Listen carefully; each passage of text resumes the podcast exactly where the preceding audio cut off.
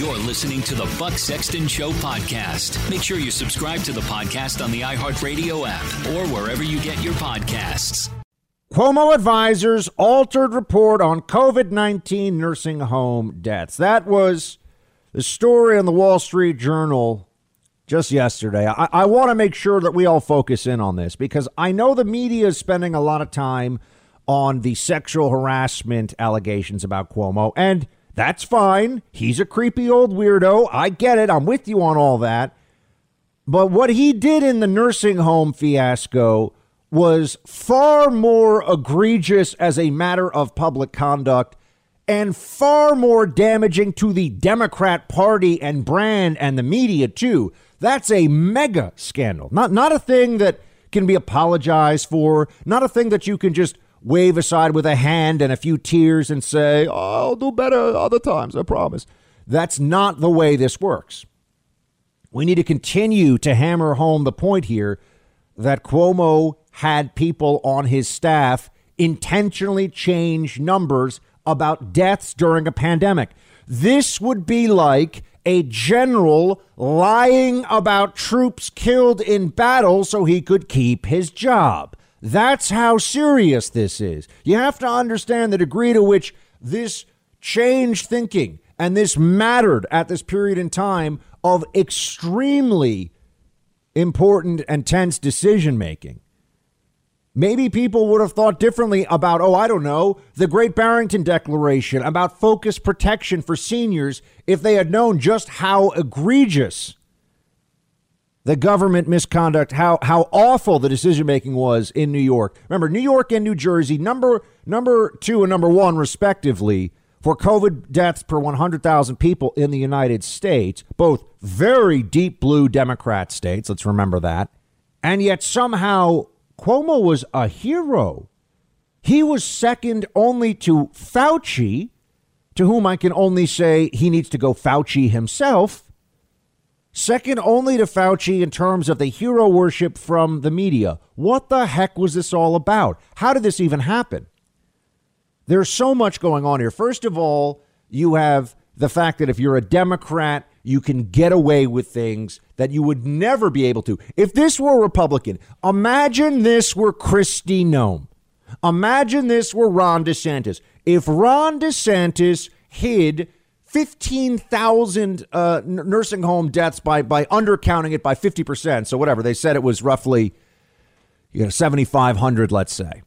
Something along that along those lines. If he said that it was 7,500, it was really 15,000 people would be demanding not only he resign, and when I say people, I mean universal. There would be universal nationwide condemnation in the media. It would be the top story.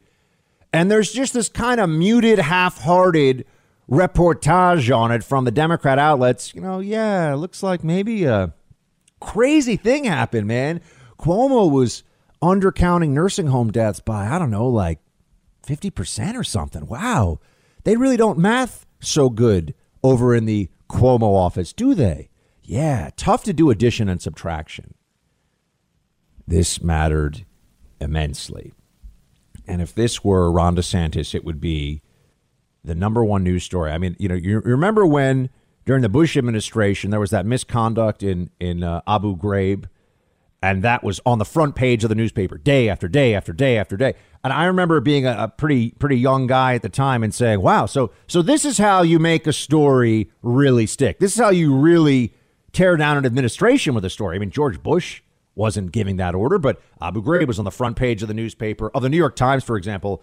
I, I, want to say you know tw- twenty out of thirty days or something like that. It was a long time ago, but it was there's so much coverage of it, just saturation, saturation coverage and they could do the same thing with Cuomo. This is a really big deal. We've had Democrats and we've had the corporate media lecturing us month after month after month about listening to the data, obeying the science, doing what Fauci tells us. And the hero of the pandemic was actually the villain. And we're not supposed to think that this is indicative of broader problems and the way they approach this whole thing in 2020. We're not supposed to make the connection that clearly they were willing to go along with this in part because they knew that Cuomo was a useful weapon against Donald Trump in the election year. That orange man bad who liked hydroxychloroquine as an idea and you know wasn't running around quadruple masking that that maybe they were a little bit unfair to the point of sheer dishonesty about Trump in the election year and were willing to prop up people like Cuomo. Here's this this piece the Wall Street Journal New York's Andrew Cuomo, uh, New York Governor Andrew Cuomo's top advisors successfully pushed state health officials to strip a public health report of data showing that more nursing home residents had died of COVID 19 than the administration had acknowledged. The July report, which examined the factors that led to the spread of the virus in nursing homes, focused only on residents who died inside long term care facilities, leaving out those who had died in hospitals after becoming sick in nursing homes. As a result, the report said 6,432 nursing home residents had died, a significant undercount of the death toll attributed to the state's most vulnerable population, the people said. The initial version of the report said nearly 10,000 nursing home residents had died in New York by July late last year, one of the people said, according to those with knowledge of the report. Unbelievable. They went from 10,000 to 6,000. That's a pretty big difference, isn't it? Why would they do that? Well, because they knew that that number would really shock people. And they knew that other states that also have senior citizens would be a point of comparison. And what they're now going to be able to do is say, hold on a second. The data was was fudged here in a way that was meant to prevent accurate comparison, how can you know whether your public health officials, how can you know whether your governor is doing a good job when they're lying about the very data that they claim is supporting their position? And let me tell you this right now this is not the only instance, it may be the most egregious, but the only instance of fraud through numbers manipulation during this pandemic. We will find more of this. There are other cases where people either cherry pick numbers, and I'm talking about governors, state health officials, maybe even Fauci himself. They cherry pick data to fit a preferred narrative and suppressed anything that challenged what they wanted the people to believe. If this were, if Cuomo were the CEO of a publicly traded company, or any company for that matter, if Cuomo were the CEO of a private corporation, this kind of activity of hiding numbers like this, if they were profit numbers, for example, I mean, if you were cooking the books, he'd be facing prison time. But he cooked the books intentionally on deaths during a pandemic when decisions were being made that were directly affecting, and in some cases, as we see now, causing those deaths. And we're supposed to just forget about it. No big deal. Everybody was doing their best. Cuomo was giving us such great press conferences. His brother over at CNN was doing such funny stuff with him at night. They should have had a duo show. Well, I guess they did. These are the people. These are the voices. These are the platforms out there. All these different Democrat and Cuomo aligned groups and individuals who have been telling you all along to trust them, believe them. And they missed, and they also slowed this down, right? That was another part of it. They were hoping to delay this, and they managed to delay it until after the election, which is why now they're willing to finally let this all go. Why, why now you're seeing all the sexual harassment stories, and you know there are people who are uh, who are actually sitting down to do interviews with the accusers. All this is happening because Cuomo's extreme usefulness has passed. You know, you see this with Cuomo. It reminds me of what I believe will happen soon with Joe Biden where eventually the Democrats will no longer be able to prop up Hayden Biden, who's declining. We'll figure out this guy really isn't up for this. It'll be apparent. It'll be embarrassing. It'll be sad. And they'll say, oh, yeah, sorry, I guess we missed that. But ha, he beat Trump, didn't he? This is how they play the game. It's the Harry Reid approach to politics. Remember Harry Reid? Lied about Mitt Romney's tax returns. You know I'm no Mitt Romney fan. But when asked about this, just complete slander, Harry Reid laughed and said he didn't win, did he? And he was right. This is how Democrats, this is how your corporate media approaches their job.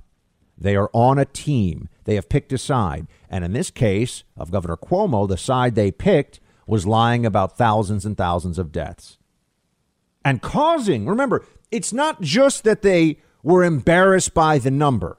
I mean, to understand the full scope of this, you have to recognize that Cuomo, because of his unthinkably stupid decision to try to clear out hospital space faster by forcing COVID positive patients back into nursing homes. He caused more of these deaths. You see, it wasn't just this number looks bad for the state of New York. It's Cuomo made a decision, and some of that decision making or some of that decision's ramifications led to people's moms and dads, grandmas and grandpas dying in nursing homes, not allowed to see their family members, maybe allowed a last Zoom call. It is awful beyond words.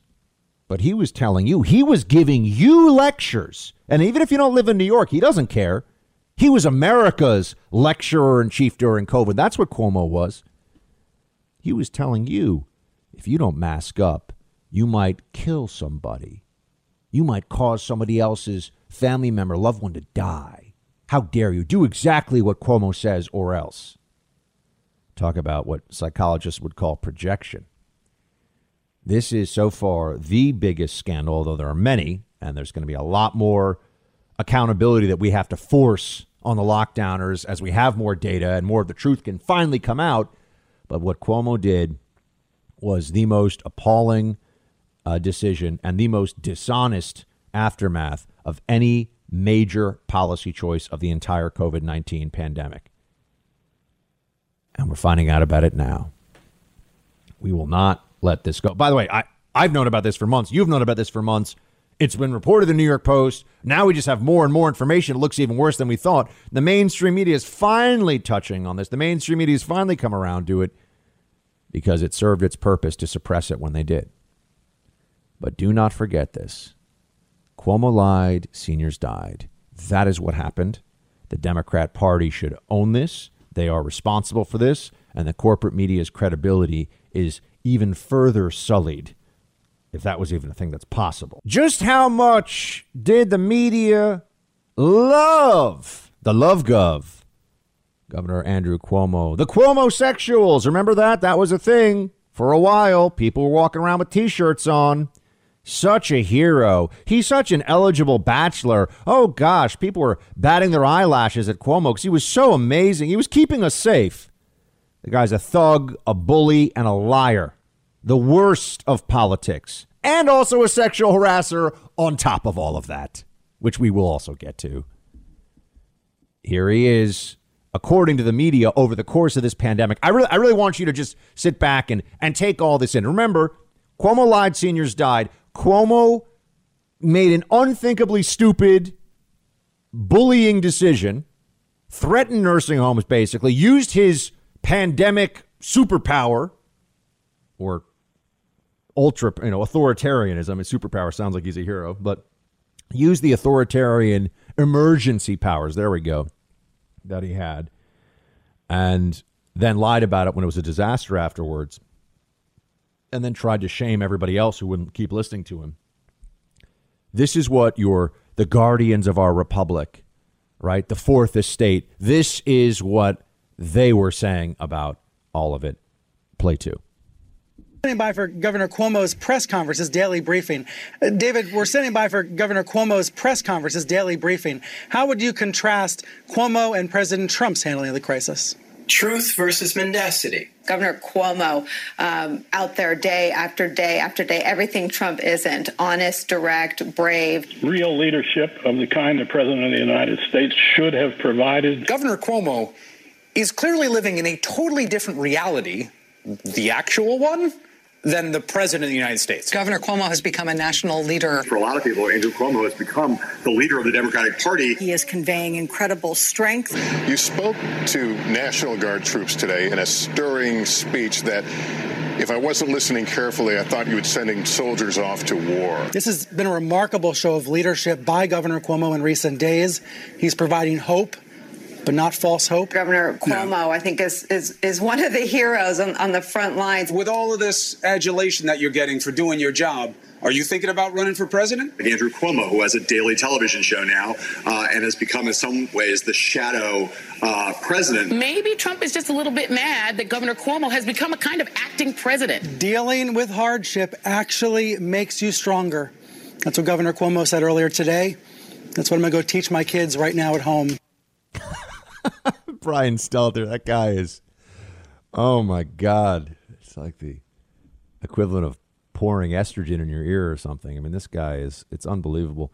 Uh, I got to tell you, that, that, that to me, I, I listened to this and I, I just, I, I, I just shiver. It's just so gross. The whole thing is so obtuse and absurd what what was going through their mind. Oh, well, we know. Notice how many clips we can pull of them saying, "Unlike Trump, Cuomo's great. Unlike Trump, Cuomo speaks the truth."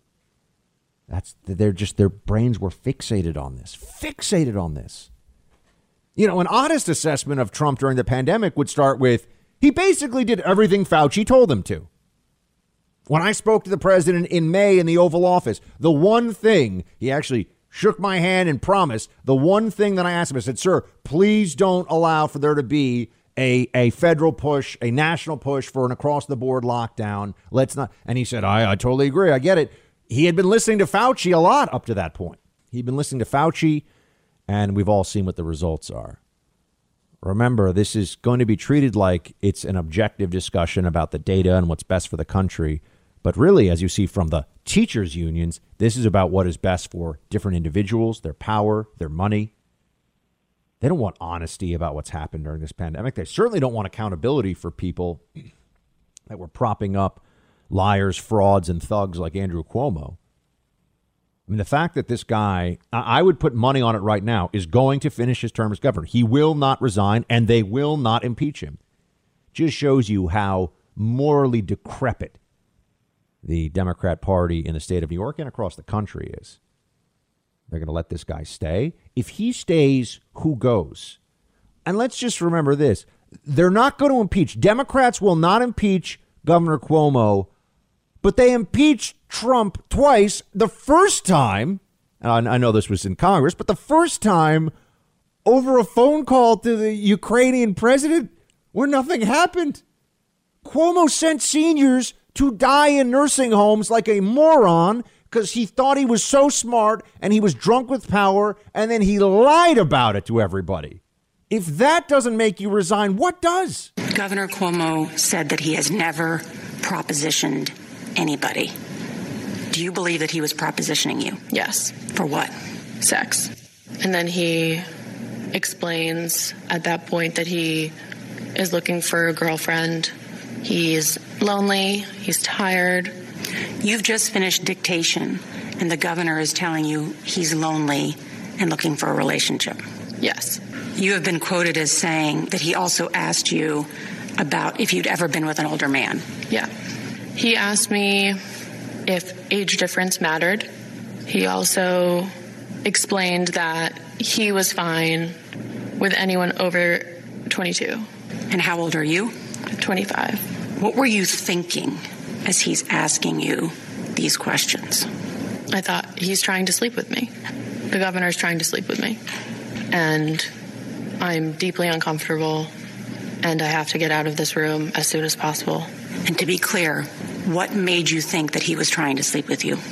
Without explicitly saying it, he implied to me that I was old enough for him and he was lonely.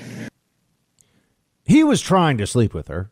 Can, can we all just state the obvious here together? I mean, that, that's many of us have been in the workplace and had conversations and, you know, maybe, you know, shared some of our personal life with friends or colleagues or whatever. But we also know when you're the governor of New York and you have a 25 year old attractive female who's alone with you and you're talking about the the age at which you're willing to have a sexual relationship and your need for a sexual like uh, short of drawing a map or like producing some kind of a contract with his expectations and her expectation, like this is pretty clear.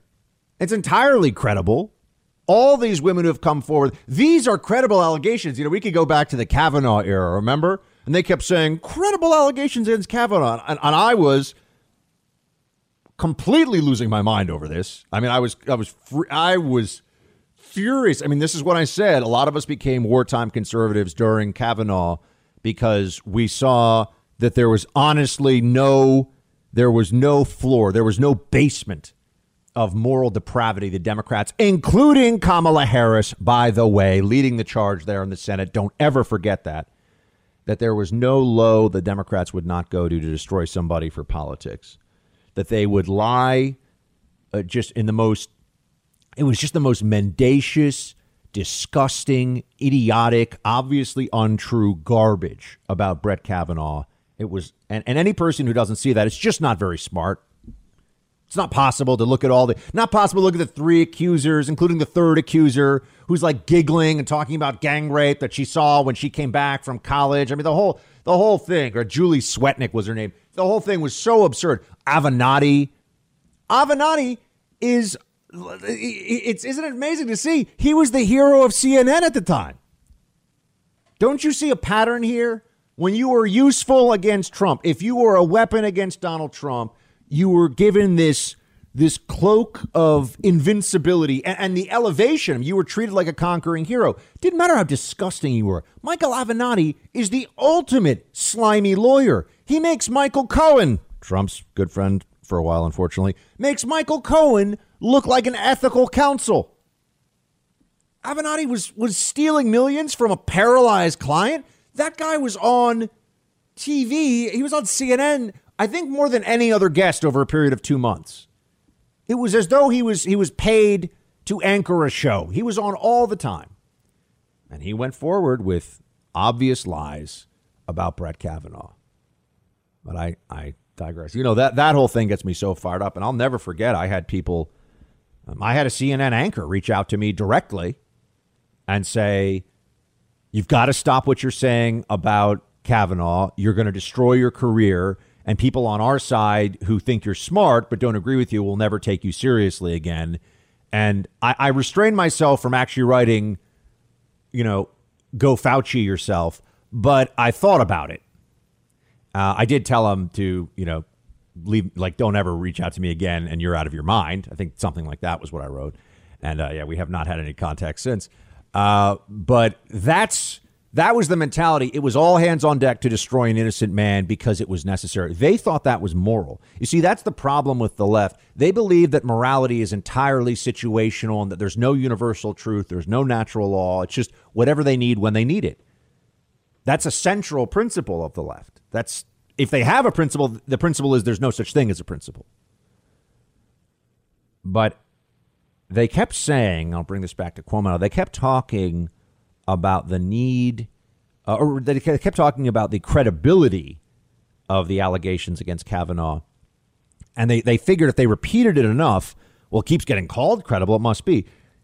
It would be difficult to come up with a less credible allegation than the one that, yes, even, um, uh, you know, the the professor who leveled, or you know, the uh, psychologist who leveled against Kavanaugh, um, she couldn't prove uh, she couldn't prove that she ever even met him. Christine Blasey Ford couldn't prove that she even ever met him.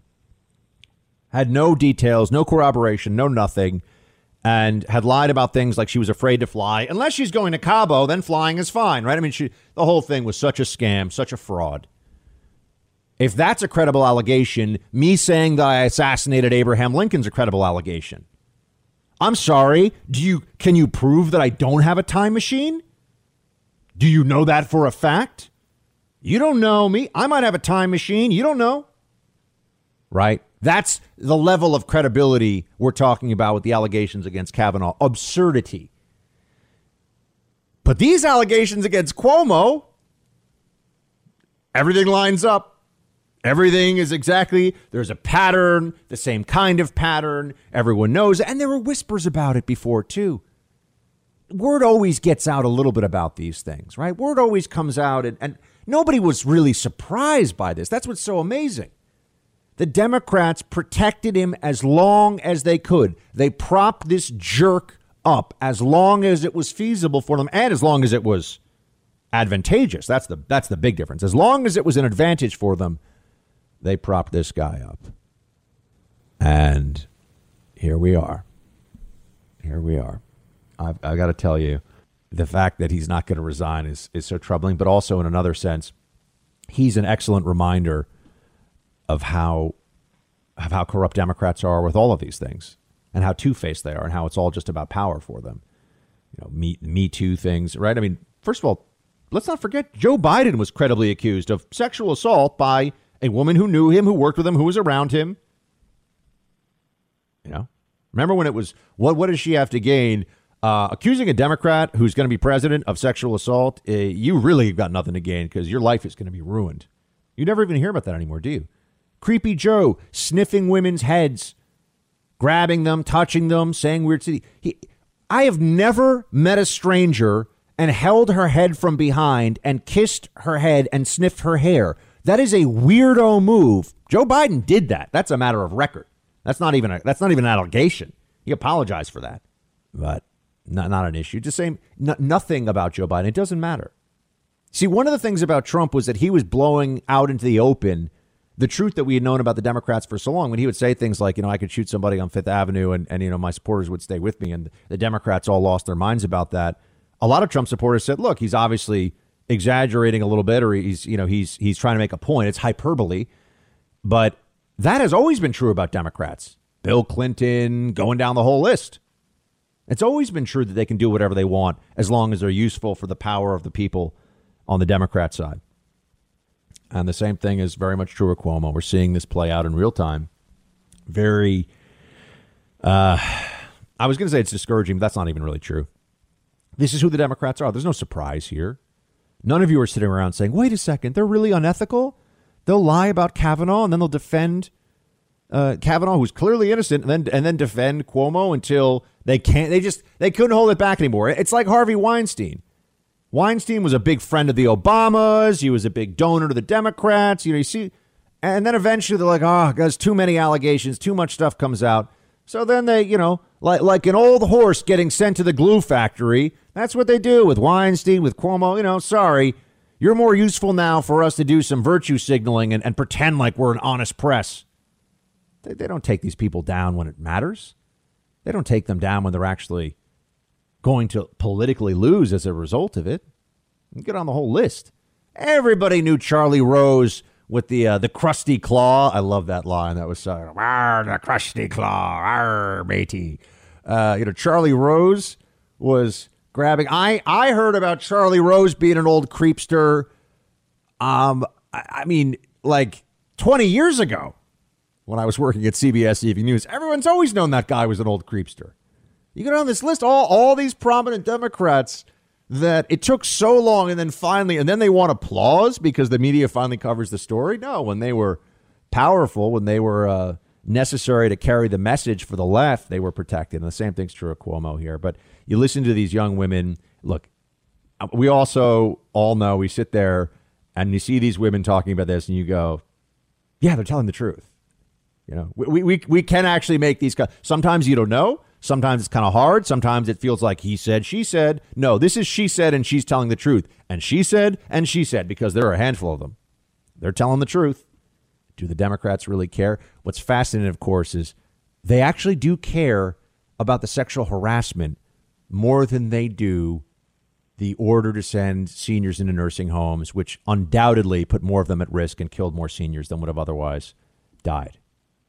They care more about un, un uh, uncouth, inappropriate comments said to women. He he didn't you know he didn't sexually assault anybody. I mean there are there are some things Cuomo did not do, but I mean he clearly uh, likes young women and tries to use his power as a means of getting them into bed with him.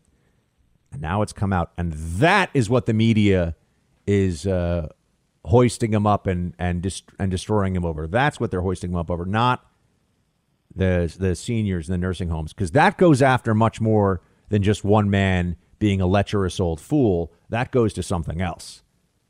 Goes to the way the media lied about COVID in so many ways to defeat Donald Trump in 2020. The only way I know how to improve it is with a shredder. It's not even a coronavirus bill. Calling this a coronavirus bill is like calling um, Harvey Weinstein a feminist. It's chock full of spending porn, billions of dollars to states and local governments that have, have seen their revenues go up, billions of dollars to yeah. pension programs, billions of dollars to schools with no requirement that they open. Um, it's, it's, a, it's an orgy of pork. An orgy of pork. The Senator, uh, Senator Kennedy says here it's like calling Harvey Weinstein a feminist. Uh, Kennedy Kennedy's definitely writing out his lines beforehand. That's for sure. Uh, and also that I was reminded of this because I mentioned Harvey Weinstein before in the context of incredibly powerful, wealthy, influential Democrats who they cover for as long as they can, and then they want applause when the person is no longer useful to their cause, and they, you know, throw them to the wolves. Uh, this coronavirus bill that is, I mean, it's not a COVID bill.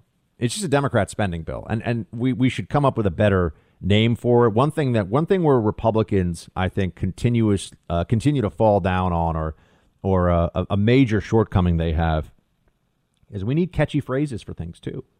This is politics. We need shorthand. We need slogans. You know, we need better ways of referring to some of these things because the second you call this a COVID relief bill, you're basically playing their game. The moment you concede with that word that $1.9 trillion sounds like it's going toward helping people who have been so affected by COVID, but 9% of the actual bill does so. 9%. I mean, if it were like 60 or 70%, I'd say, ah, oh, you know, it's politics. They're going to put some other stuff in there. It's basically all not COVID stuff. In fact, there's a, a whole there's there's provisions about you know additional spending for education and most of it doesn't even happen next year. It's built in, it's layered in over years and years, tens of billions of dollars. Oh, you mean the teachers' unions want their payoffs and they want their prerogatives, and it really has nothing to do with their safety? They're so scared. Yeah, that's what I thought. Not a surprise. Uh, the pretense of a Biden administration and of a Democrat majority Congress acting in even the most the most basic bipartisan fashion. I mean, that didn't last a day, did it? And Biden came into office and his attitude, or I should say, the handlers around him and the special interests and the people that are telling him what to do, the attitude was, we won, you lost, go jump in a lake, you know, go blankety blanking blank your blank. And we've seen nothing but that since then. And this is, I, I think, in part a, a, a hangover of the way that Donald Trump psychologically broke the left. And they haven't put themselves back together. I mean, you know, Humpty Dumpty, all the king's horses and men can't put the Democrats' eh, fragile emotions back together again. I mean, they're having a tough time here because Donald Trump came into office and made fun of them for four years for being a bunch of shrill lib lunatics. And now they want payback against against everybody else. There's real anger out there. But you know, Ted Cruz notices that uh, they're not even pretending to be reaching the other side. And you look at the way that Republicans passed real COVID bills with Democrat votes last year. It's actually possible, folks. That's not a that's not some theoretical. Democrats are going to pass this probably without a single Republican vote in the Senate, and you know who knows how the House is going to go. Play ten. We're getting ready to go through an unfortunate bit of political theater. And the reason for that is that the Democrats have made the decision to be hard partisans rather than to work together in a bipartisan manner. Last year, Congress passed five separate COVID relief bills. Every one of them was bipartisan. So it's not just empty words. Republicans here have demonstrated that we are ready and willing to roll up our sleeves and work together in a bipartisan manner to address COVID, to defeat this pandemic, and to get people back to work. Joe Biden and Chuck Schumer and Nancy Pelosi could have done the same. But they made a decision instead. This is not a COVID bill. 9% of this bill focuses on COVID health spending. 91% is a partisan wish list paying off the Democratic special interests that got them elected. And it's cynical. It's got Chuck Schumer's bridge to Canada. The last I checked, a bridge to Canada is not going to defeat COVID. It is not. Sorry, Canada. That's not the way it's going to work. But Republicans did bipartisan things to help the country during COVID. Democrats won't do that now. Why? And what we are doing is building the capacity to address the needs of those children, and we are guided by uh, uh, some core principles. Number one, we act in the best interest of the children, and we act in the best interest of the American people. And thirdly, we adhere to our values and principles as a country. And so, in fact, the numbers are significant. The challenge is significant, and our plans are well underway as we build the capacity to address the needs of the children, and we are rebuilding from scratch. Oh, it's all about the children. What's Buck's law of politics for Democrats? The moment they tell you it's about the children, you're being lied to. Okay, just remember that. It's always true. The moment they say it's for the children, the moment Nancy Pelosi comes out you know, with her Chanel scarf loosely draped around her mouth because she cares so much about COVID and goes, the, the, the children need, you know, I, we're to get, get them the things that they need. Yeah, that's because they've got something else going on. Why do we have a, what is, what is he saying now? Uh, DHS Secretary Mayorkas, a significant challenge at the border. Why, why do we have this? Because of the Biden administration. That's why we have a huge spike in people coming to the border. They are literally wearing Biden t shirts, okay? Can we make this any more clear? Illegal immigrants are showing up and wearing t shirts that say Biden let us in at the border. I think we know why they're showing up. And Democrats are already, uh, I mean, House Democrats are already pushing uh, bills, uh, try, trying to get bills ready to go for mass amnesty. I said I've said this all along. I, you know, policy I'm good at predicting. Elections, I don't think anybody can really predict elections, but policy I can usually sh- uh, see coming. But we're going to have to have a whole reckoning here as a country about what's going on with our immigration policy right now because it this is about to be the the central fight. And really, what you're going to start to you're going to start to see is that they want open borders because sovereignty is for suckers sovereignty, a nation that can control its borders, that requires effort. You know what's much better? Create incentives for people to come and give them even more incentives when they stay to vote for one political party, and you effectively create an, a, a voter base of anybody from anywhere around the world who feels like coming to America and availing themselves of all of the benefits of being here illegally, right? We're supposed to have a process for all of this. I mean, as Milton Friedman said, it is one thing to have free immigration to jobs. It's another thing to have free immigration to welfare, and you cannot have both. You can have a welfare state, or you can have open immigration for jobs. You have both, you've got a big problem. Do you think we have a bit of a welfare state in this country? Is it fair to say? But this has been a long time in coming. As you know, the dominant liberal media narrative on immigration has been a series of shifting lies for about the last 40 years. In the Trump era, the main leftist argument on immigration shifted into outright moral blackmail from the left. This is what this is how it would always go. You know this. If you ever try to talk to somebody about immigration policy, this is how it uh, it happens. Do you have a problem with a million illegal arrivals from uh, Central America? You must be racist, they say to you. If you ask any questions about who will pay for these new illegal arrivals in terms of the benefits and welfare, that's a racist question to ask.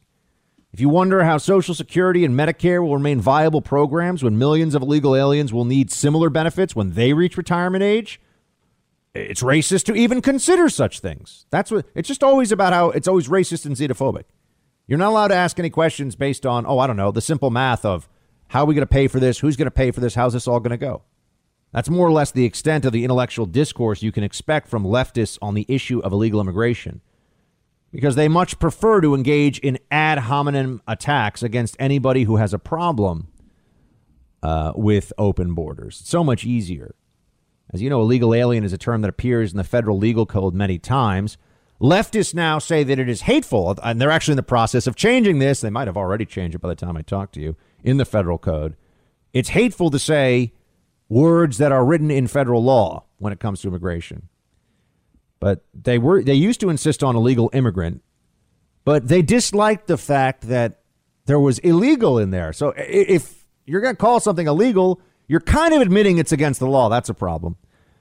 So then they moved on to the more Orwellian term undocumented, which is absurdly vague and inaccurate. They have documents somewhere. They're not undocumented. They just don't have documents that say you're legally allowed to be in the United States.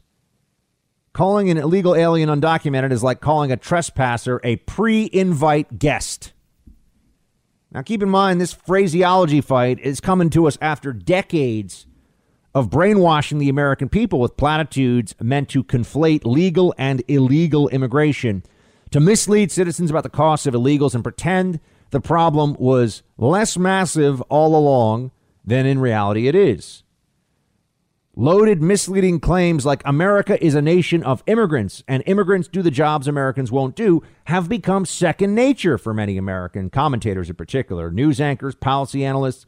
They say these things as though they are written in the Constitution itself. I mean, CNN actually seems to believe that Emma Lazarus's great Colossus poem on the base of the Statue of Liberty is the foundation of federal immigration law. You know, the poem, for anybody who doesn't know this, just so you're clear, that poem was for a fundraiser. The plaque is there for tourists. Okay. That's where the great Colossus bone. you know, give me you're tired, you're hungry, or you know, I, I, don't remember all the poem, but you get it. Historically, Ellis Island was actually a place where immigrants could be re- uh, rejected on the spot after a weeks long transatlantic journey. You got about 2% of all new immigrants at Ellis Island were, for medical or mental health reasons, told to go back on the boat and go home. So people were, were turned away even at Ellis Island. Not a lot, but there were people turned away. The left's rewriting of immigration history isn't simply an academic matter. It's been used to create narratives that support illegal immigration at the expense of rule of law and sovereignty. So that's now at the it's at the point where we have to see what's going to come next, what's going to happen. Um, we are at the extremes now we are at the phase where we would have to think about what becomes of this country when there's another mass legalization. Remember, we had a mass legalization under Ronald Reagan in 1986. And they said it would only be whatever it was, a couple million. And then there was going to be very secure border and no more illegal immigration. We got the amnesty, and then we got millions and millions more illegal immigrants in the country. And, you know, if all of this is fine, if it means, if it is, is meaningless, as the left now pretends, why do we even pretend there's a, a thing called assimilation? Why have immigration laws at all? If immigration, including illegal immigration, if illegal immigration is only good, if it is only upside, and there are some radical libertarian think tank types who will always say that, right? Oh, the more if, if we could take a uh, if we could take 500 million people from China to the United States tomorrow, it would make us wealthier. That's what they'll tell you. It'll be a better country then. To which I say, okay, if 500 million Chinese arrived in uh, uh, America tomorrow, which I know that's not going to happen, but we're just as a thought experiment, would it still be America? It's still the same country? Don't we have cultures, norms, mores, shared history, tradition? Doesn't all that come from being here and being an American and that we have an assimilation process for people to become American over time? But, you know, when you show up here illegally and, you know, the first day you step on U.S. soil, you're not an American. You're not by law and you're not by any other definition. So, how do we actually view this as a society? These are the conversations we have to have. And then, of course, there's the the question of the official count. As of 2017, they were saying, and it's true now too. I mean, I, I just have the 2017 number in front of me, but they'll say about 11.7 million illegal illegal aliens in the United States. But that figure is an estimate based on voluntary census data. That's right. It's all census data they're using. Uh, the real number of illegal aliens is probably much, much higher, right? There were those math nerds at Yale, and I say math nerds with reverence.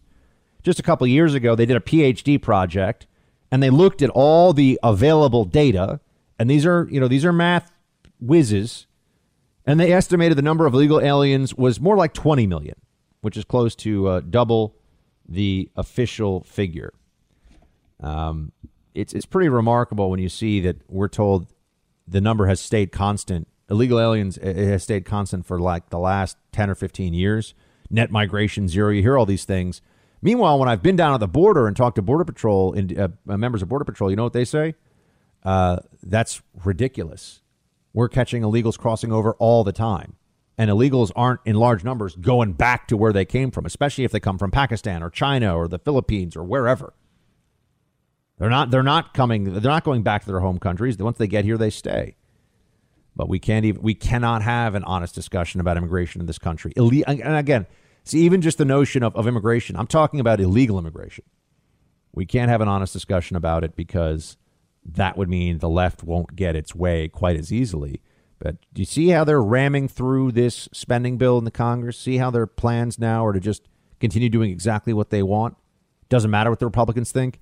That's the plan for amnesty, too. That's how they're going to ram through amnesty. I mean, they're they're shameful. We know that the Republican Party does not have ideas, uh, and so they know if they don't have a policy they can run on and get the ability to convince people to vote for them, they're going to limit the amount of people that can vote uh, so that they can continue to uh, have the ability to get elected. We believe that the more people that have the ability to vote uh, and participate in our democracy is what makes our democracy work. Uh, and we're going to continue to fight them on local levels.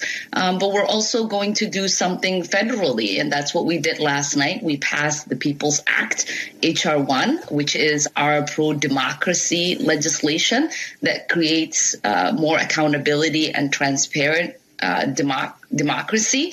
Uh, and this is, you know, a sweeping legislation uh, that creates automatic voter registration, that gets rid of partisan gerrymandering, that um, allows for there to be early voting processes, that gets you know certain interests uh, and dirty money out of our politics and allows for more people to believe in our democracy and know that you know it's supposed to be of the people for the people. Hr 1 other than amnesty is the most important policy that the democrats are trying to to ram through in america right now okay this is enormously consequential and our conservative media is not focused enough on this. You know, I really, I really think that conservative media is, uh, you know, still a little bit of licking our wounds here after what happened in the election. I, I think people are feeling a little bit, and, and I get it, feeling a little bit uh, on their back feet. But we got, we got no time for that. We got to mount up. We got to get ready and get serious here, because Democrats notice right from the get go left wing ideologue stuff right away. Not, you know, let's take care, let's fix the country and make everything a little bit better, and then we can then we can get back to fighting over, you know, magazine bans and firearms and things like that. The usual stuff, right? The stuff that Democrats will never let go. Uh, can we at least get normalcy back in our society? Couldn't that be the focus? Get out of COVID, get past COVID? No, the focus is to use the crisis for their own political benefit right away. And that's where H.R. 1 comes in. The, my friends, these are the kind of things that will prevent a, a, a Republican from winning elections for the next 20 years and will change the Republican Party in the process as well to make it even wimpier and less conservative. These are structural, long term changes. These are not minor things. And the Democrats know with HR, I've already been telling you about amnesty, they know with HR 1 that this would be a, an enormously consequential bill for them. There's so much so that the, you know you got just yesterday the San Francisco Chronicle uh, writing that the filibuster is a small sacrifice for HR one, the future of democracy. You're going to know what Democrats really want by where they actually finally decide in this 50-50 Senate we've got, when they finally decide the filibuster is gone, that's when you know they've really they're really uh, going for it. And they may do it on H. I don't think they will on HR one. You know, there's a lot of variables here, but they may do it on HR one. And it's because here's what House to, to make it very very uh, straightforward. What House Resolution one does is all the stuff that Democrats did to outmaneuver the Trump campaign with bad faith changes in the COVID year to the way the election was going to be held, right? The mass mail in ballots, the lack of verification, the change, you know, the expanding voting everywhere they could. adding additional days for votes to be gathered after election day. All these things they did. HR 1 would make all of that stuff the way the law is, period. Right? HR 1 would would try to do everything in its power to make the uh, the 2020 election changes the way that all elections are done. Now, obviously, the states play a large role in this too, but I mean, he, here's what uh, you know. Here's where, for example, ballot harvesting comes in, and voter verification, and those those kinds of important election safeguard. I mean, ballot harvesting is just a, a recipe for disaster. And I also think at some point you do need to, there needs to be a process. The same way we have an immigration process for a reason, there needs to be a voting process for a reason. Here's what the here's the the Wall Street Journal recently on this uh, just a couple days ago. If you thought the 2020 election ran like a finely oiled machine, you'll love what Democrats plan next. The Senate and House reserved their first bills, H.R. 1 and S1, for voting changes that would make mail balloting in a plague year seem buttoned up. We've gone through some details, but it's worth looking as the House prepares to vote this week. Advocates present the legislation as a good government reform that won't favor either party. But H.R. 1 is packed with provisions that would federalize election rules to dubious result unst- unsettle long-standing election practices, and security measures that local officials think prudent, undermine public confidence, and increase the odds of contested outcomes. Start with permanent pandemic rules. H.R. 1 would create a federal right to a mail ballot, no excuse necessary. Registered voters couldn't be made to submit any form of identification as a condition of obtaining an absentee ballot except a signature or affirmation. State laws requiring mail in votes to be notarized or signed by witnesses would be trumped, no pun intended. Late arriving ballots, if postmarked on time, would be valid nationwide for 10 days after Election Day. In other words, the bill would entrench last year's emergency experiment, further turning Election Day into Election Quarter. H.R. 1 would give Americans endless opportunities to relive the fun in New York's 22nd congressional district which didn't have a victor for 97 days. Out of Pennsylvania's 10,097 late arriving ballots last year, an alarming 6.6% did not have legible postmarks. A state Senate seat outside Pittsburgh turned on whether or not to count mail ballots that voters neglected to date. One county tallied them, the next county did not. What if the White House were in the balance? Chaos anarchy, no guardrails, no safeguards. That's how Democrats want elections to be always if they can get away with it going forward. That's the plan. When I travel around the state, there are people who just don't wear a mask, and there's no sanction to them, even though there was a mandate, or at least it is through uh, next Wednesday. But there were no sanctions. People made their decisions on their own. And I travel in many places where everyone has a mask. We're not saying don't do it. In fact, at the Capitol, we're saying we strongly suggest you wear a mask. I mm-hmm. wear a mm-hmm. mask when I'm around people out of respect to them if they want me to. Uh, we're saying to people still social distance. We're just not taking away the freedom and liberty in Texas from people that they are doing in Democrat states, and Joe Biden wants to do. But again, Harris, I go back to the president. Uh, how dare him attack Texas for our policies when he is allowing the border to be overrun by people coming in here by the hundreds, by the thousands, and testing positive and coming on a bus to your state, wherever you happen to live in the United States of America? What a hypocrite. Yeah. Yeah, so the Biden administration is allowing the importation of illegal aliens with COVID 19 while they're lecturing everybody about masks and social distancing still. Texas and Mississippi caught so much heat for this. And I've got to say, I feel like Governor Abbott, uh, they did a little bit of a walk back here with this whole thing. And, and now when you see what different cities are saying in the state of Texas, it's not quite as free as it should be. I mean, I know we've got a lot of folks listening in KLBJ Austin, big audience there. Thank you all so much, by the way, for being a part of Team Buck in the Austin area. I really do appreciate you guys and gals. Uh, but I know that you, if you write in, you're going to tell me we still have you know mask mandates in all the businesses and restaurants and everything. So it, Texas, it seemed like mostly theatrics that at the state level they no longer have a mask mandate, and and I do think there's there's a fair point to be made. And I talked to my friend Jesse Kelly about this yesterday, uh, who's down in Houston, that the mask mandate uh, never should have been there in the first place at the state level.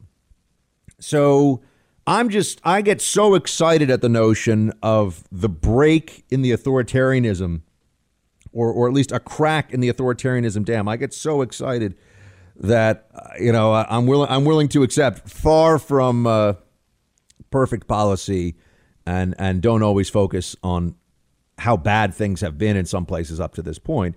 You know, I think the leadership in the state of Texas has been very disappointing on COVID, and obviously they're looking to uh, get attention away from the awful ice storm situation, the power out, uh, power outage, and everything else that happened there. Uh, but you'll notice that the media was immediately jumping all over, and not just the media, the Biden administration jumping all over Texas and Mississippi for you know they they don't believe in the science. That's what we were all being told. They they don't believe in the science. And guess what state just also said that they're they're reopening or scaling back, going to hundred percent for businesses and even opening sports venues, 50% outdoors, 10% indoors for uh, sports arenas. Uh, the state of Connecticut. And I haven't seen anybody like Biden calling, you know, Connecticut a Neanderthal state. So why why is was it okay to go after Mississippi and Texas in that? Well, we all know because the association in the mind of the of the parties and of the press is that, that those are red states, even though Texas is getting uncomfortably close to, to purple, friends. Texas is uh, is not trending in the right direction, but that's a conversation for another time. Uh, in the case of Connecticut, though, it is a deep blue state, and it is a state that has had a, a high degree of COVID mortality, which is something that I also think we we need to focus on. I, I think we need to be very clear about the fact that the blue states. I remember early on in the pandemic there were a lot of smug blue check liberals on social media who were saying the red states are going to have all this COVID and the blue states listen to the science. And well, it turned out the, the, the worst states for COVID 19 New Jersey, New York, Massachusetts, Rhode Island, those are the worst states. Connecticut's high. I think Connecticut's in the top in the top 10. But those are the worst states for COVID 19. And I think it's important that everybody understand that that was completely contrary to what we were initially being told that the red states that don't wear their masks they were going to be the ones that suffered so badly anyway connecticut is moving in the right direction and uh, you know i always tell you i call i call balls and strikes i call it like i see it anything that is pushing in the direction of reopening is better than the alternative so i'm always going to be favorable toward decisions about reopen at this phase because that's where we should all that's where we should be uh, but I, I, also understand, uh, I'm also clear on the fact that some of these places, it's not just about when they're reopening, it's about when do we get to have a real conversation about the bad decision making here and the, the poor decision making of elected officials about lockdown in the first place. I, I, will tell you this. I was just thinking about this yesterday. I so appreciate the people uh, who listen to this show who are writing in from all over the country and were really supporting me. It was not easy to be a lockdown skeptic in the last year. Yeah, I had a lot of people on the right, even. I had a lot of people who were Republicans who would write in, sometimes saying, people who even knew me would say kind of nasty or really nasty stuff. You know, can't you read? Why don't you believe science? Things like this all the time. And and it's because I was offending their religion. This became a religion. It was a, a philosophy of meaning and a philosophy of personal excellence that really was very divorced from actual science and data. And so I appreciate those who listen to the show. One, that you continue to obviously to listen when I'm talking about this stuff, because I know sometimes there were other issues. You know, I think that the conservative media was so busy sometimes just just chasing around every aspect of the Trump train that we let the narrative around COVID be dominated by the Democrats. And by the way, that's how they beat Trump. That's that was a part of it. COVID was the secret sauce to Joe Biden getting elected. That's how this actually went went went down. But you know, there was a lot of chasing Trump tweets around and, you know, a lot of focus on, you know, Hunter Biden and all. I always told you the Hunter Biden stuff. The, the, the biggest story around Hunter Biden was really the fact that they suppressed the Hunter Biden story, the social media companies did, and obviously all the other media companies, news media. But I knew that wasn't going to cost Joe Biden the election. I knew that that was something that got the conservative base fired up because it shows what a fraud, and I get it, what a hack Joe Biden is, but I knew it wasn't going to be enough. The fight was about COVID, and I kept talking to you about it and about masks and about where this all was. And and I appreciate all the support that people were writing in throughout the year that you gave me on this because it, it wasn't it wasn't easy. It wasn't easy. There were not a lot of people on the right who were really adept at making the case and about holding the line when there was overwhelming pressure to just to just start double masking or or, or, or to just to do all these things that we've been told all along, uh, some of which are useful to a degree, and some of which are just completely uh, useless. Others are, are you know they're overstated in use. I mean, there's so much nuance here and so much complexity in the how to respond to COVID argument, but it all got boiled down to listen to St. Fauci. Anyway, some of us though have seen what the truth is here, and, and and I appreciate. Look, I'm very proud of what this show said about COVID for the last 12 months, and I put our record up against anybody for seeing things as they are, for seeing what's coming, and for refusing to bend the knee to the you know mask up peasant outrage mob. Sorry, folks, I just didn't not to you, but to those people, didn't didn't feel like allowing them to get away with their authoritarianism, with their petty tyranny, without at least some objection. So I'm very proud of what we've done the last 12 months on that topic, honestly, more than any other.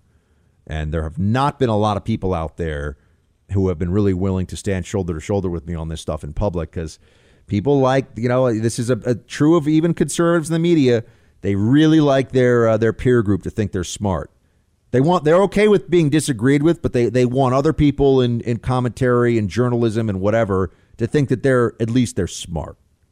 And that became a big peer pressure issue uh, with lockdowns and masking. Anyway, Rand Rand Paul, among those who have been willing to speak the truth on this issue all along, Rand Paul has been one of my favorites. I, I think Rand Paul is is a really uh, excellent voice in American politics. I agree with him you know, over 90% of the time, I think, on policy matters. And I know he's not a great retail politician, and he's just a little he's a little smarmy. It's just the way he is. But I, I also believe that he's he's underrated for uh, for his decision making. I, I think he has very good judgment on a whole range of issues, and he's been so strong on COVID and lockdown. So the senator from Kentucky, here he is. Play clip one. The scientific evidence has been overwhelming not only now, but for months, that kids should be back in school. Even the most cautious of government experts is saying they should go back to school. Around the world, kids have been in person learning for nine, ten months. Sometimes, some of them never interrupted in person schooling without surges or without outbreaks. In my state, uh, three different Christian schools Louisville Christian Academy, Calvary Christian Academy in Covington, and uh, Rose Hill Christian Academy in Ashland have been in continuous school in person since last summer without significant outbreaks.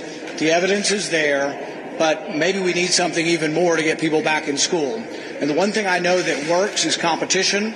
So I've introduced today a bill called the School Act the School Act says if you have Title I's that follow a poor child, they should follow the poor child wherever they want to go. If there's a school that will not open and will not teach them, the poor child can go to a private school, religious school, wherever they want to go, wherever they think their parents think would be a better education, the child can take those funds and go there.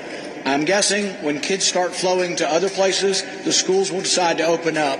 But right now, we don't have enough in person learning in Kentucky, and I'm going to do everything I can to get the schools open he frames this the right way. It's not that schools shouldn't stay closed. That's not nearly far enough. Schools never should have been closed.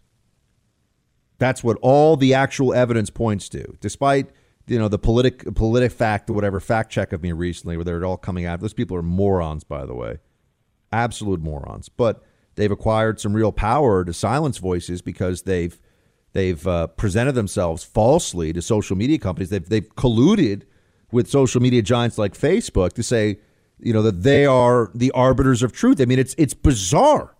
It's absurd. But that's what they do. That that's why when I say school should be open, they say partly false. That's that's right. I got an official partly false rating on that when I wrote on bucksexton.com where we're putting up great pieces. If you haven't read my uh, Texas reopen and you know go Fauci yourself lockdowners piece at bucksexton.com, it's still up. Please go check it out.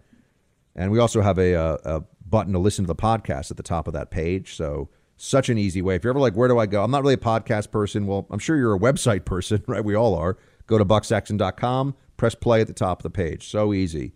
And, you know, I mean, I've, I'm so happy with the way that more people listen to this podcast, the more people listen to this podcast. That's the way it goes. Or, you know, this is a radio show, but we have a podcast of the radio show. And you can go to bucksexton.com, press play at the top of the, of the page. It's very, very easy. And this is why uh, our podcast has uh, tripled in size, uh, oh, two and a half times in the last 12 months. Also, while this pandemic has been going on, because I think that we've been seeing this more clearly than other people, including other people in the in the conservative commentary space. You know, there are a lot, a lot of people that are kind of hedging their bets on some of this stuff in a way that I thought was kind of was pretty weak.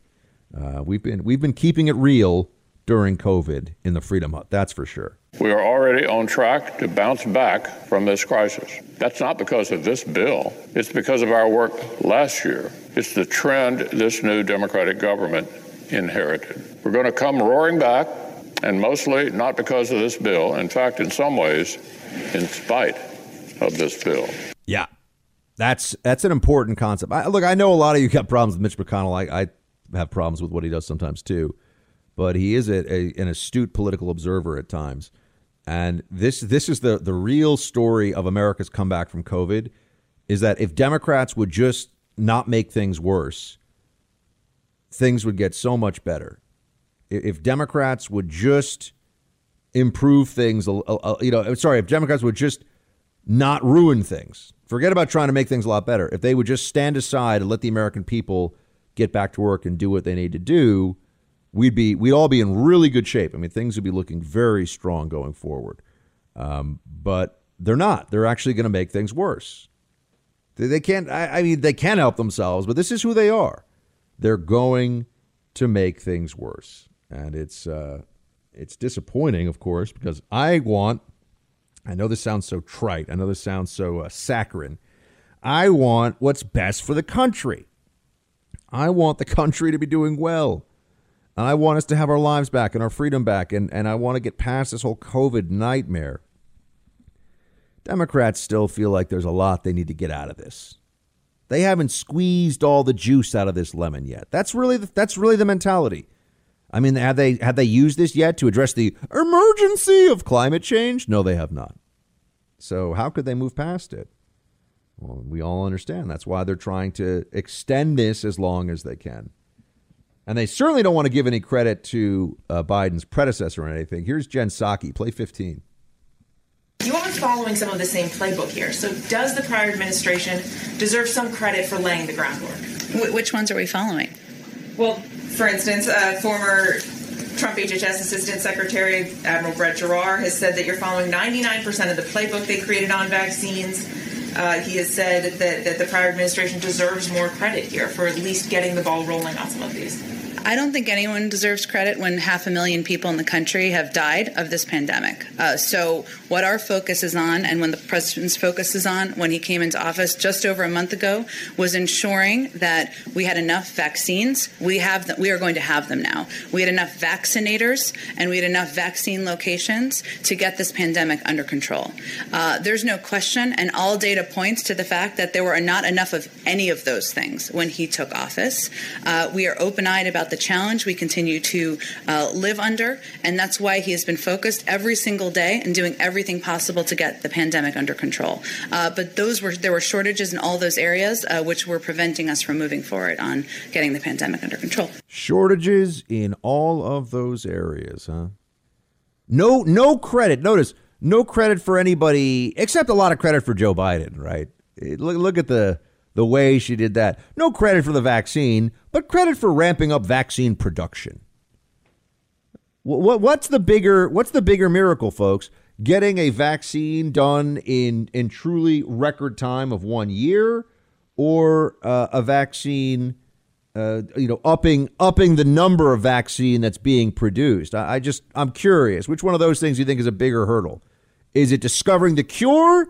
Or, or making more of a cure that you're already making millions and millions of doses of. But Jen Psaki says no, no credit for anybody. What she means is no credit for Trump of course. Between COVID, where we need to have vaccinations more broadly in the Capitol so that many more people can come here and do their jobs, uh, and uh, the threat of um, of all the president's men out there, uh, we have to we have to ensure with our security uh, that we are safe enough to do our job, but not impeding. What about this supposed massive threat to the Capitol? Didn't happen. Nothing happened really, except a lot of troops walking around with nothing to do, a lot of barbed wire and big metal fencing, and makes it look like DC is the DMZ. What the heck is this all about? Our friend Jack Posobiec from One American News with us now, former naval intelligence uh, officer,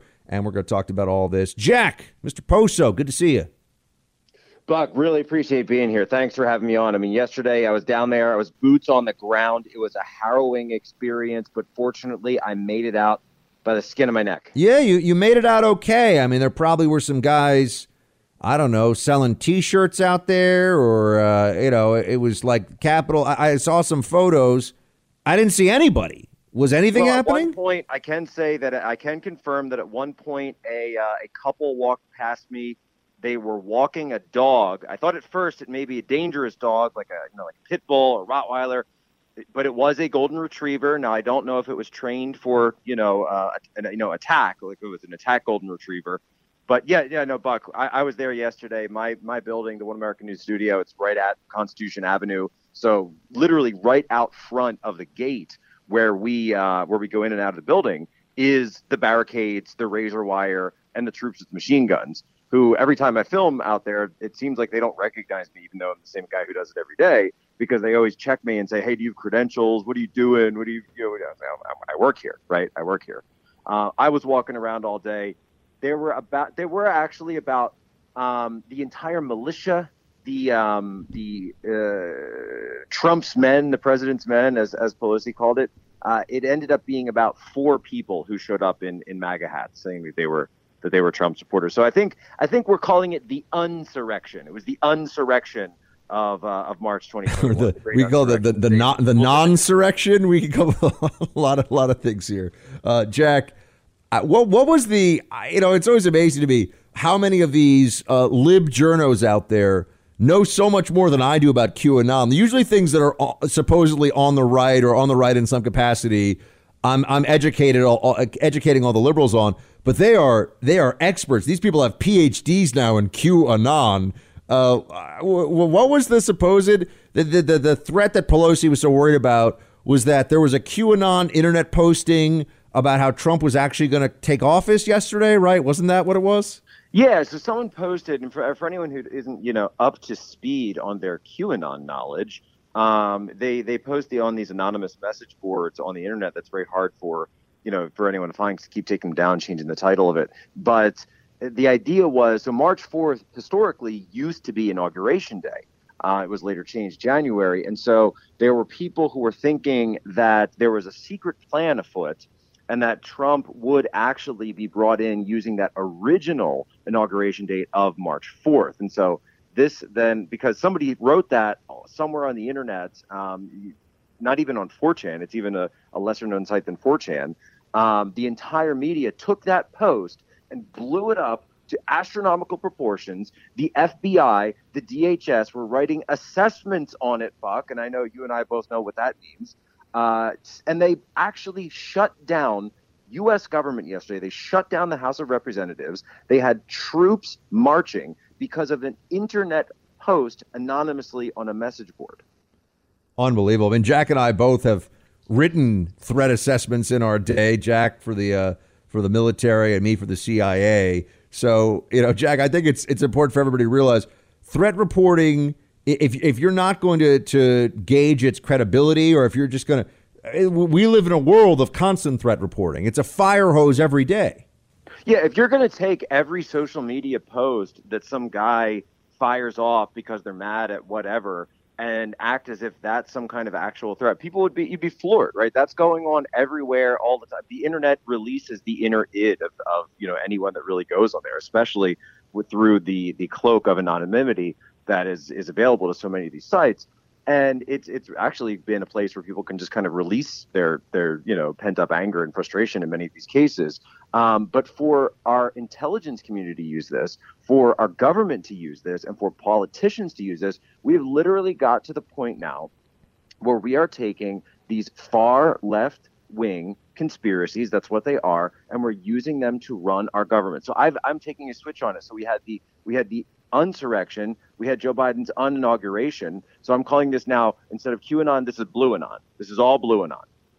Meaning that blue checks on social media are the ones who are are blowing complete and, and it's really they're blowing these this this alleged threat of a of another insurrection or coup or whatever out of proportion. But but Jack, and we're speaking to Jack Posobiec of, of One America News here. Uh, Jack, to me, this is it's intentional. They at some level, a lot of them have to know that this is absurd, but they like the theatrics.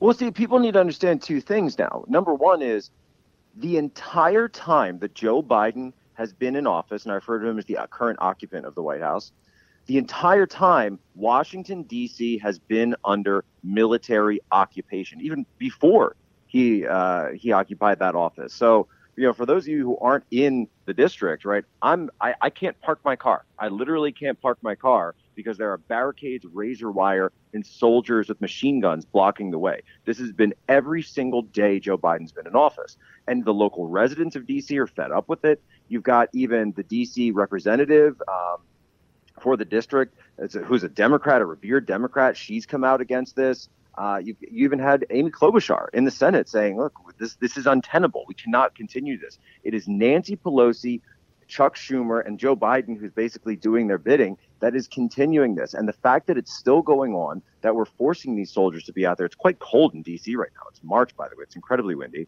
And it's 24 7 that they're standing this watch. It's ridiculous. This is the 21st century. If we're worried about something, if you have a credible threat, then go arrest them, right? There's no need for this level of physical security in a day and age where we have drones, where we have uh, we can you know stingrays and we can you know track cell phones, et cetera, et cetera. There's absolutely no reason for this other than trying to turn us into some kind of totalitarian, dystopian Hunger Games nightmare vision of what the United States should be.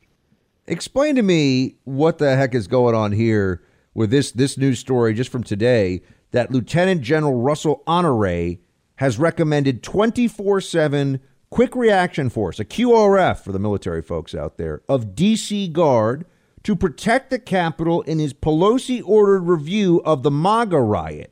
What the? A, a, a QRF in addition, Jack, to the thousands of troops? I mean, it really is like they think that a, a brigade sized Taliban force is going to descend on the Capitol at any moment, except, of course, it's MAGA, not Taliban.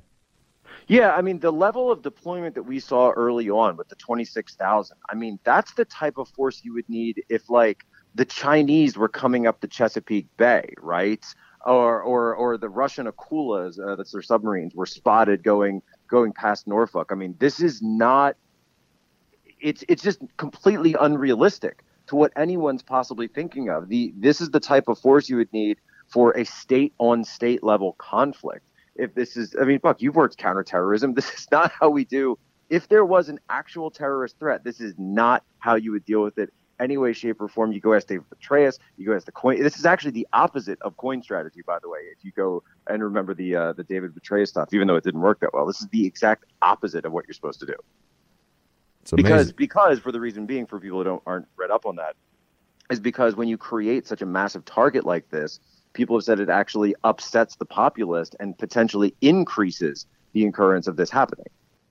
Speaking of Jack Posobiec of, of One America News Network, Jack, I, I feel like they're going to continue this as long as they can because this is this is kind of a, a fundamental plank now of of the Democrat Biden administration that they are under that whatever they do is justified by this premise that the actual government itself is under mortal threat from the opposition, meaning Trump voters. And I think they're going to keep extending this as long as they can.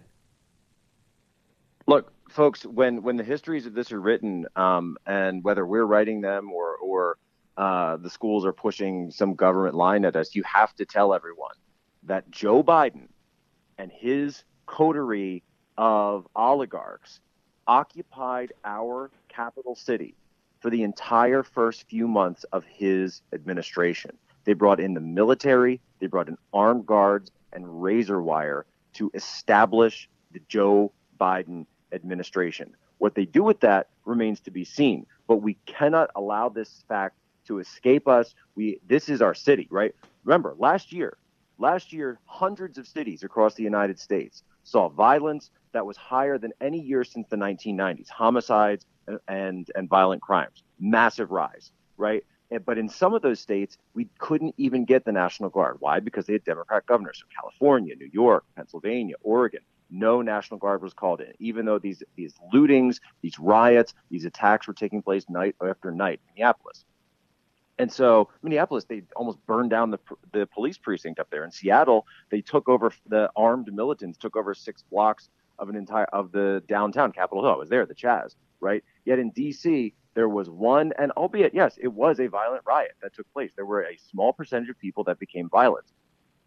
Yet they have used that to create the political theater to remind everyone who has power. Keep in mind, Buck, they know exactly what they're doing here. They are sending a message to each and every American out there that if you dissent, this is what you will get. Jack, what what, can you tell us about why we haven't yet? Um, and we're speaking to Jack Posobiec of One America News. We we haven't yet been able to get an explanation, an official explanation for the death of Officer Brian Sicknick. I just at what point is it clear this is some kind of this is intentional withholding and and it's because they don't want people to know the truth. Well, Buck, this is part of the two-tier justice system that we've been talking about for years now here in the United States. They will use the power of the FBI and their bully pulpit to crowdsource the doxing of MAGA grandmas and teenagers who were completely peaceful, walking around taking selfies inside the United States Capitol. Felt they were on tour. They didn't even break past the velvet ropes. We can all see that. But why haven't we seen any of the footage, the supposed footage that they tell us they have of Officer Sicknick? Not a single image of that video has come out. They claim there's a suspect now that originally they said it was a fire extinguisher and that he was bashed in the head and it was this terrible thing. It was brought up in the impeachment trial. It was used to great uh, political theater by Nancy Pelosi. And, and of course, obviously, we we don't want that to happen. We honor his service, but uh, she said she used this as a political weapon against Trump and against Trump supporters. Yet when the actual facts come out, it turns out there was no fire extinguisher. They're now saying that, the latest theory is that he had a bad reaction to some bear spray. They say there's footage of an individual spraying bear spray, and yet they won't release that footage. Instead, the FBI is going around to MAGA grandmoms, who many of them didn't even go into the Capitol. And if they did, were doing so peacefully. Buck, again, the government, the establishment is sending everyone a message. Jack Posobiec, everybody, One America News Network. Uh, go check out Jack's latest there. And uh, Jack, man, stay safe. Watch out! Watch out for those uh, crazy insurrectionists on the streets of D.C. You take care of yourself. All right, I think I see a pigeon. Hold on, I gotta go. In order to open these doors, we do not say open sesame. We say open Biden. That's our magic word. Sure. open Biden. I love it. Op, op, uh, open Biden. Uh, in order to open the stores, with guys, Nancy Pelosi and Joe Biden are the two most powerful Democrats in the United States of America. And Nancy Pelosi and Joe Biden are too old to be doing this. Okay, there, there, there is a, a life cycle. There is a clock. There's a it's one, look, it's one of the reasons why I'm concerned about Trump. Even I mean, running at you know running at 77, 78 years old for president. I mean, what are we going to start having people running in their mid 80s? We get we're going to uh, elect somebody to be president when they're 90? Is that really where we're heading with all this? Anyway, I mean, just you know, Nancy Pelosi. Democrats pretend to be serious people that think through things, and then they then they have Nancy Pelosi as the Speaker of the House. I, I just can't let that go. It's not something that I'm able to. Oh, oh speak, speaking of people who are too old for the job, here's uh here's the Ber- Bernie Sanders. It's been a long time. We haven't heard from Mr. Bernie Sanders in a very long time. He has not really fully come forward to tell us what he has been up to. We are missing the burn. The burn should be with us more because he's a socialist. And right now, Democrats are pushing for their socialism without everybody actually saying what it is. Bernie is upfront about it. Here he is, play uh, 16. You got young people who want to go to school, want to socialize, want to date, want to do things that young people do, and they can't do it and have been unable to do that for the last year. And that has resulted in a very sharp increase in mental illness in this country, something, by the way, that this legislation also deals with. Bernie's right about the, the dangers and the problems of the lockdowns, what it's done to people, but you know, th- th- this COVID bill is not actually going to solve all of this, as, as we know. But they're using it and they're, they're exploiting it, as we know they do with everything. And it's just so it's so disappointing. You, you'd think that during a global pandemic, some of the more partisan impulses of the left could at least be. I know they would never be uh, gone, but they would at least be downplayed a bit. But that has certainly not certainly not happened. Uh, in fact, if anything, it it, it ignites, it, it uh, exacerbates extreme partisanship, partisanship in the Democrat mind. One one story that I want you to start to think about because it's going to be a big story we're talking about here in the weeks ahead on the show. Um, Minneapolis. I know we've got a we got a great audience up in Minneapolis on the Buck Sexton show, so thank you all for listening. Um, Minneapolis spends more than one million dollars on barricades ahead of the Derek Chauvin trial next week, according to the Daily Mail here. The Derek Chauvin trial for the murder of George Floyd businesses are terrified, and, and rightly so, of what's going to happen. Here's what the Daily Wires, uh, sorry, the Daily Mail is reporting. Barbed wire and metal barricades have been erected around the Hennepin County Courthouse, where Chauvin's murder trial is set to start this Monday with jury selection. City, state, and federal leaders have had been holding security briefings Dubbed Operation Safety Net, the multi agency security plan includes closures of certain public buildings and streets and extra security, cops and National Guard deployed. Small business owners are boarding up their windows, erecting fencing. Coalition of 17 activist groups have vowed to stage a peaceful protest Monday and throughout the trial. We'll see how peaceful it is. Some city officials are concerned about where this is going to go. A billion dollars worth of damage and 1,500 businesses in Minneapolis during the BLM riots before were impacted. Minneapolis, I'm praying for you, but uh, batten down the hatches. Rock and roll, fellow patriots. It's time for roll call.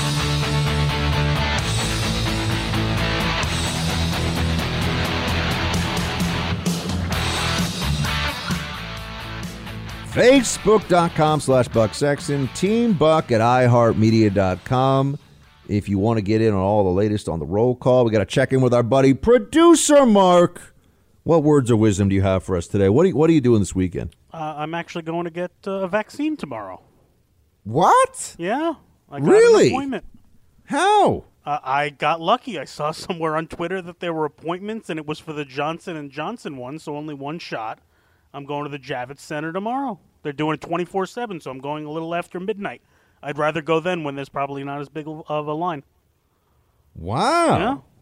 Good for you. Oh, look at that. Exciting.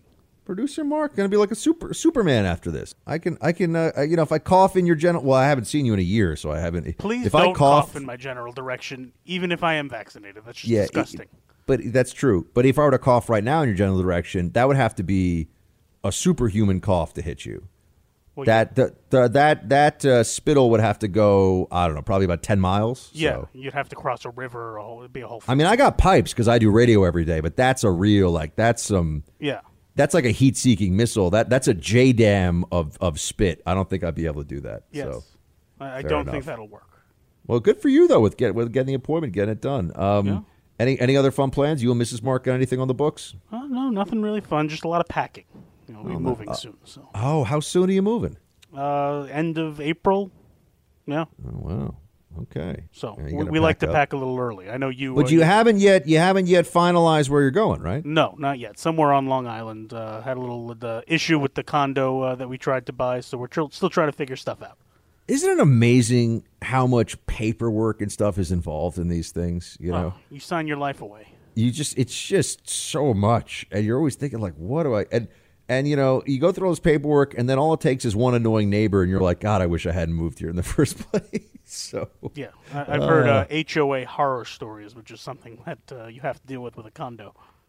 Yeah, no, I know. Oh gosh. Well, that's exciting though. Moving out to the, the, the island of Strong, known as Strong Island. That'll be fun. Uh, not the first time I've lived there, so yeah. Yeah, I know. You're a Strong Island guy. Dude, Uh, producer well, I'm a Queens guy. Hold on. Yeah, but if we're really talking about the geographic landmass known as Long Island, though, Queens is technically a part of Long Island. Okay, but it's not. Just Uh, you know, you know, I got to do. This? I got to do it with uh, with our, our buddy Ryan Girdusky. I saw him recently, and uh, and I was making fun of him because he kept saying he's from New York, and I was like, Brian, I mean, uh, uh, Ryan, you're, you're not from New York. You're from Queens. he hated that. Oh, you, hated no. that. Yeah, that is just offensive. Yeah, that's it. He he said he was like he was like, "How dare you, sir?" I was like, "Look, I'm just I'm just calling it like I see it." I'm taking the Snow Princess out uh, this week, and we're gonna get some Mexican food because for me, that's like if I- if I'm just go if I'm gonna really you know get in a, in a festive mood, Mexican food really does it for me. I like it, so I'm taking the Snow Princess out. We're gonna grab. Uh, you get festive. like, yeah, I get Mexican festive. Do you like wear a sombrero? No, not like that, sir. I do not culturally appropriate Mexican culture. I just eat their food. Good heavens. Good I mean, heavens, you sir. sounded like you wanted to get festive. Well, I just meant, you know, in general, like if I'm have a couple of, a couple of margaritas, you know, I'm gonna I'm gonna get after it a little bit. Yeah, I don't know, disagree that Mexican food is one of my favorites. Producer Mark, now we don't have to we don't have to, you know, go there, but we both know that finding a sombrero that would fit my head would also I'd have to get a special order sombrero. I don't even know if that's possible. You'd have to get one of those novelty ones you see in those like shops when you're on vacation. Yeah, I would have to wear the Giant sombrero that other people wear, the where they have like the giant, like fuzzy finger kind of a thing, like it's intentionally too big. I'd have to get that sombrero, and even then, I'm not sure it would really fit. You know, I, I do have my special, my special sized hat now. So I finally, after so many years of adulthood, I finally have a baseball cap that fits normally over my head because I found an internet site where they'll make hats for people with giant noggins. Well, it's just a generic baseball cap. Yeah, it's like white, white and like navy blue hat. That's, what I have.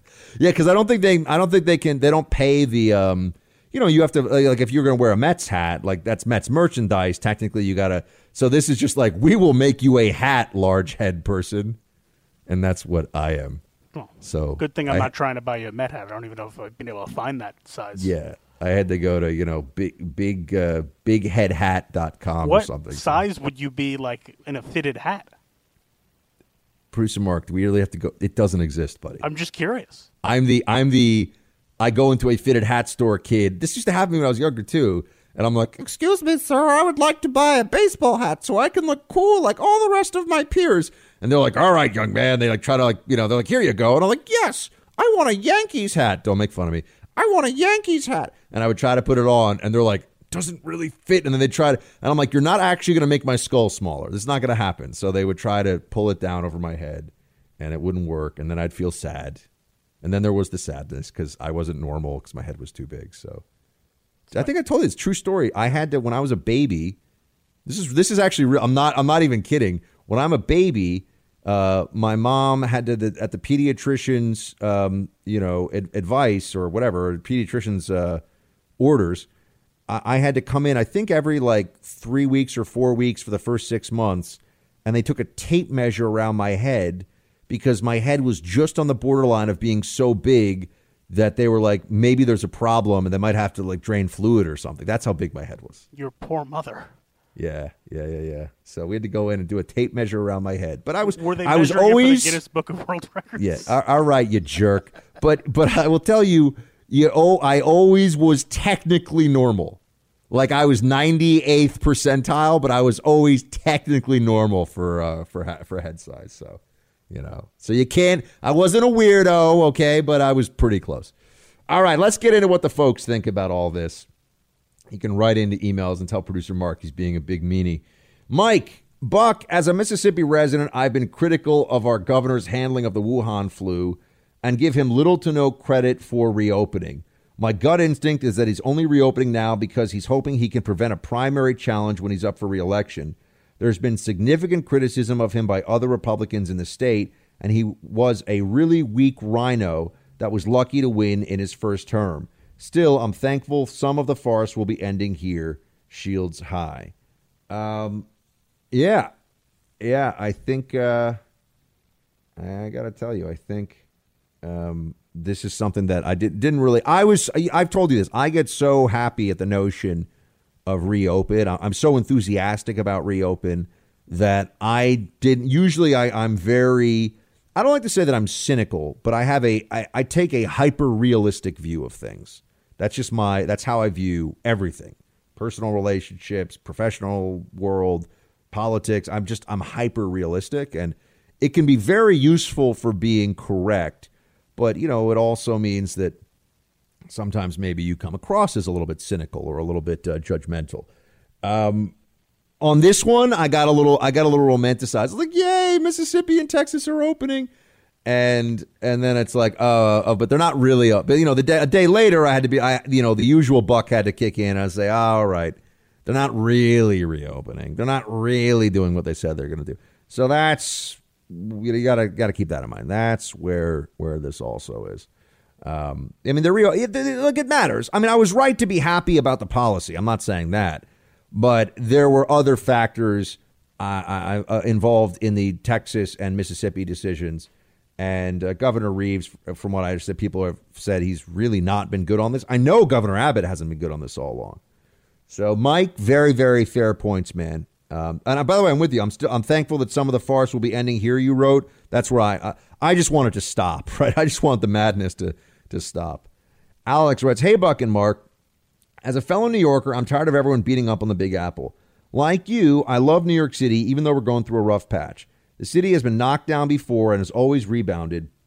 My wife and I are currently in the process of buying a place in Chelsea. I'm putting my money where my mouth is and placing a bet on New York City's triumphant return. If everyone bails, the place will definitely go down in flames. Let's keep our shields high and protect New York City. Love the show. I listen every day and never miss a chance to pass the buck.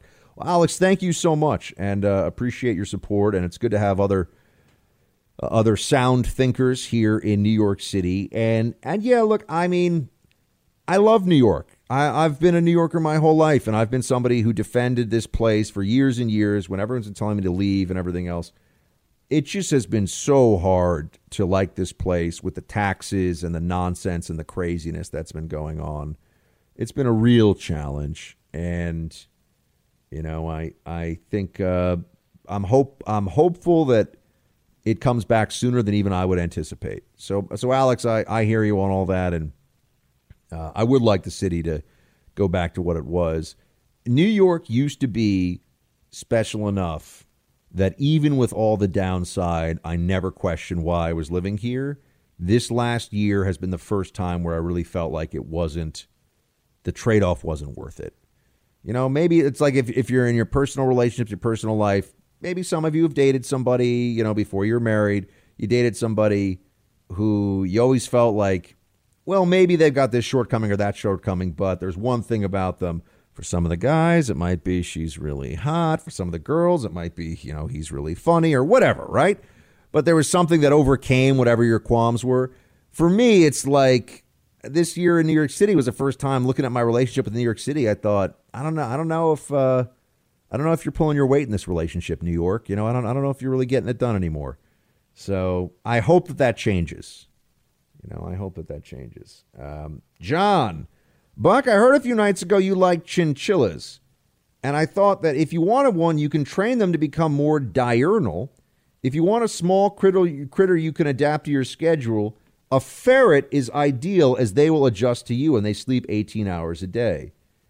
So, John, you know, ferrets are actually a surprisingly popular pet that I, have read. I don't think you're allowed to have them in New York City, and and I also uh, I, there's something about a ferret that's I would always be worried it's. And this is just I know maybe this is my anti-ferret bias coming out. You know, did you know that was a thing, producer Mark? Because I just came up with a term. That's new. Yeah, new. Uh, Anti ferret bias um, is that I always feel like a ferret is going to bite me. There's something about them, maybe because they're, they're you know a weasel or related to weasels, and and I just feel like a ferret's going to bite me. I don't know what it is. Um, So you're saying you'd rather have things like an otter in your home or a fox, and you're not worried about them biting you or anything, but a ferret is your line. yeah, Really? an otter's not going to bite you, dude. They're always chilling on their back, cracking open mollusks. Little All right, I'll otters. give you the otter, but a fox? No, fox is a little. That I'm a little crazy on that one. Yeah. Uh, Deborah, aka Snow Princess, actually pulled up a photo on her phone of what a fox's teeth look like, and they it, they are ter- they have like uh like canines that are super long and sharp and look like razor blades. So like yes, technically that's probably not. But I mean, Otter looks like it's just smoked a blunt or something. He's like on his back, he's chilling. Otters, every photo you look at of an otter, it looks like they're cracking open a can of Pringles and just hanging out in the in the water. It's it's like it's like me on pool day. So I- can't. I don't even have a response. so I'm just saying. I'm speechless. Yeah, I'm just saying an otter would be be a great. I need somebody on Team Buck who has a pet otter to write in and send us some photos. Okay, I know one of you does. I know we have millions of people who listen. I know I usually say hundreds of thousands. I'm actually being modest. We actually now have millions of people, um, you know, month to month who are listening to this show. So I, I, I need one of you, Team Buck, who has a pet otter or a pet fox or both. You got to write in, tell us what it's like, and send us some photos. So, Or so that more can likely a zookeeper or an aquarium worker. yeah, or or somebody. It might. It's probably somebody who has an animal rescue. I'm sure we got somebody with an animal rescue out there. But you know, tell us what they're like because I'm really curious, and you can tell me if if I'm completely crazy that I think these would be fun pets. More roll call to kick us off into the weekend. Chuck, hey Buck and producer Mark, Here's a quick observation for your next roll call. People often call Joe Biden Creepy Joe. But have you noticed how creepy it is that Kamala Harris shadows him at almost every move he makes? She's always lurking behind him when he's speaking at the podium or shuffling around the room. It's almost like she's standing by to deflect questions. Um, I mean, Chuck, I think that I mean she's the vice president. I think the vice president's usually in the background all the time. I, I don't. I don't know if I find that one. I, I don't know. I'm I, I, Chuck. I got to think more. About, I don't. I don't really see that one. I'll be honest with you. But I, I appreciate you writing in, and maybe I'm maybe I'm. Uh, I, I also don't watch that many Biden speeches. To be honest with you, I don't. I don't really uh, spend a lot of time thinking about what Biden's next words will be because I think Biden doesn't really. Here I'm going to read off a prompter, and then I'm going to read some more words, and I'm going to look with squinty eyes into the camera, and maybe I'll start yelling for no apparent reason. You know, and then I'll have a little bit of blonde hairs on my legs, and the kids will come by. And I'm from Delaware, but sometimes I like to sound like I'm from a different part of the country because it makes me seem more approachable. And yeah, anyway, you got the Joe Biden guys, guys, uh, deeply, deeply uh, inept and unimpressive, but this is who the president is. Uh, let's see here. TJ Buck, having Trump primarying critical Republicans in red districts is all well and good, but getting good Republican candidates in purple districts, currently blue districts, I think should be the bigger priority for 2022. For example, I live in the third congressional congressional district of Iowa, where our current U.S. Representative Democrat Cindy Axne won with 49% of the vote against a milk toast David Young, who lost his incumbency to her in 2018. By comparison, though Trump actually won the third district in vote count, 50%. While I don't have the time or the resources, I'm sure this is not the only example of congressional districts where Trump won but the Republican congressional candidate lost. It would be good to see Trump's new PAC target and support new and better candidates for such districts, in addition to those Republicans who have been critical against Trumpism. In fact, as I said earlier, districts like mine should probably take priority over those where Republicans already sit.